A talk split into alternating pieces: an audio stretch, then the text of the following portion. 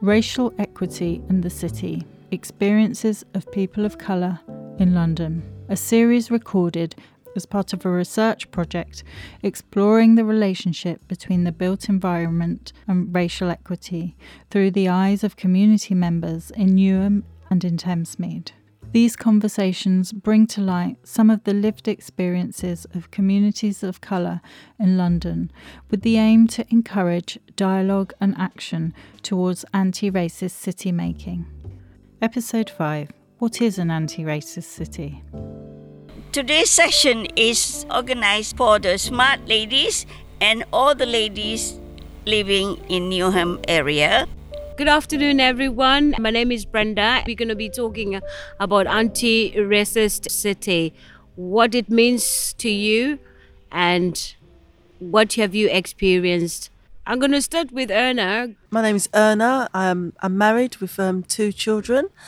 What anti uh, racist means to me is having an environment with like people are together on mutual grounds, having a bit of understanding with one another of different diversity. Uh, my name is Shamim Akhtar. I have three children and I'm living in this country about 50 years. I don't know what to say. Anything to say about racism in the city? I've been through many things, but uh, I don't say because that's I'm used to it now. Anything in the lifetime, you don't know everything is happening with you in your life. Things come and go. We learn lot of things when something come up we learn a lot and still we are in the same place.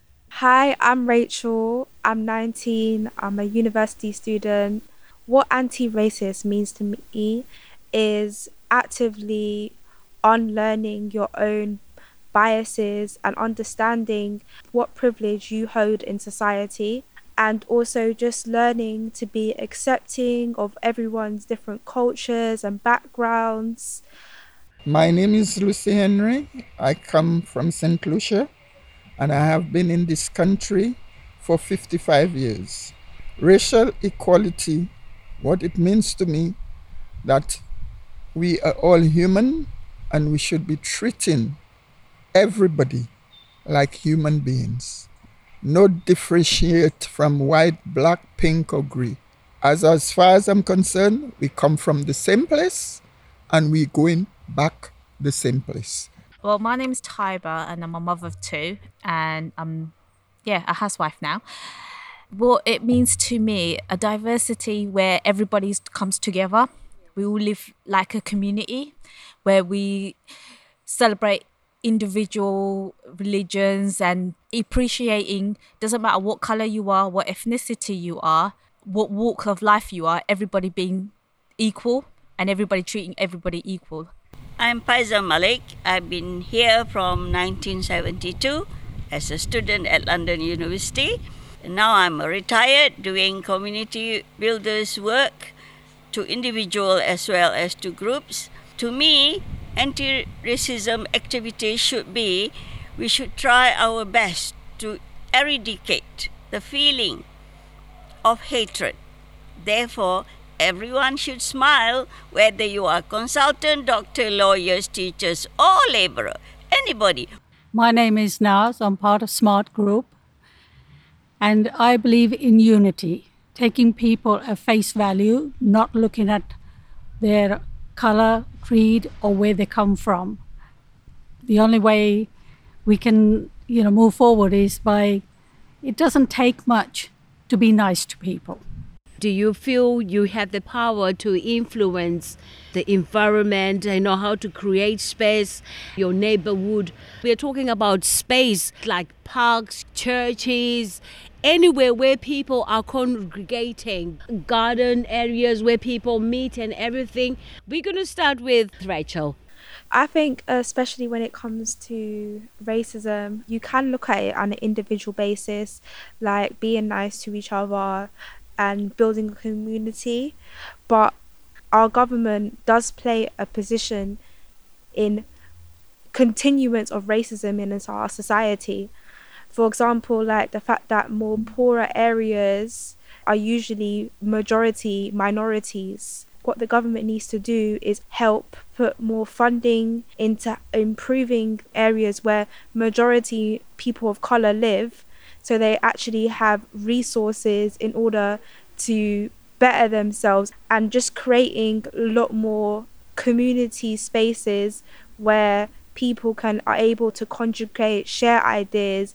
It's very difficult on your own to get more racial equality between people but i feel like when you give people the resources, the opportunity, the funding, and people are able to come together, I think there is possibility to make real change in all our communities. As a young person, Rachel, do you think you have the power, the influence to empower these places that young people can go and engage and, you know, meet new people, relax and enjoy themselves uh, as a young person? Sometimes it does feel very hopeless being a young person because it's all the adults who basically decide what your life is for you. Loads of us have strong voices. We want to make so much difference. Maybe the change, we may not come to a point of equality in our lifetime, but for our future and future generations, it will get better because we are so much more connected than the past. I would like to come back to Shamim. What kind of places that you think you can have influence to change? I have no power as well to change anything. Only the government can do it, but I can't do anything. I, if I talk, maybe it's no good to somebody don't like it. I so scared to talk. I have no power. I can't do anything. Can I yeah. say something on that score okay. as well? She's All prompted right. me. I think a Thank single you, voice is never heard. You have to get together to be heard by anyone. And that is the only way you can make an impact. Even then, at least you make a start on it. It what do difficult. you think when she mentioned that she feels like she doesn't have a voice, and yet there are organizations, there are groups out there where she can, you know, contact and meet and be part of those groups? What do you think? I don't think anybody wants to know. Basically, you can voice your opinion, you can speak from your heart, you can say what you want, but it all like water off the duck's back because I've been there and I've done it and I've spoken to so many different people about so many different things saying, why don't we do this? Why don't we do that? I, uh, a few years back, started a family group with my husband.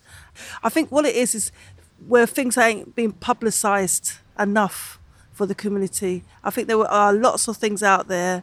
So I wanted to add on. At one point, they were closing children's centres down. This was about five years ago and the local parents they actually signed a petition they had over 500 people sign that petition not to close the children's centre down even though we had all this publicity and everything still the mayor of Newham decided to shut us down. The children's centre is not just for children, it's for parents, it's parents that are single, parents that are going through abuse. So it covers all sorts. To have that taken away, it was such a heartbreaking thing. I was running a youth club with several other people and we used to go to different different parks that helped individual children learn about different stuff. So when it was used to be Eid or Diwali at Christmas, and we used to celebrate everything. So to get the kids used to different cultures, to respect other people. In a park, you don't need much. You just need one person and you can go and kick a ball and get a whole load of kids to help you come and play. Do you think all these barriers are racial related because they are not understanding communities? I don't think it's racially related. I think it's just the government trying to keep their money in their back pocket. They're not thinking about the youth, they're not thinking about the next generation, how they're going to support them. And you know, when they say Great Britain's everyone's together, everyone's united, no, it's not. Because if you're poor, you're poor, and if you're rich, you're rich. And if you're poor, you don't get nothing. They're making so many houses, but yet they're not thinking, what do the community want? Do they need more houses built on top of each other? Thanks to Brenda for hosting the conversation and to Shamim, Paiza, Naz, Rachel, Erna, Lucy, and Tiber from the Smart Women's Group in Newham for generously sharing their stories and experiences. This project is funded by Arup, with participatory research by Arup in collaboration with DCOSM and Social Broadcasts.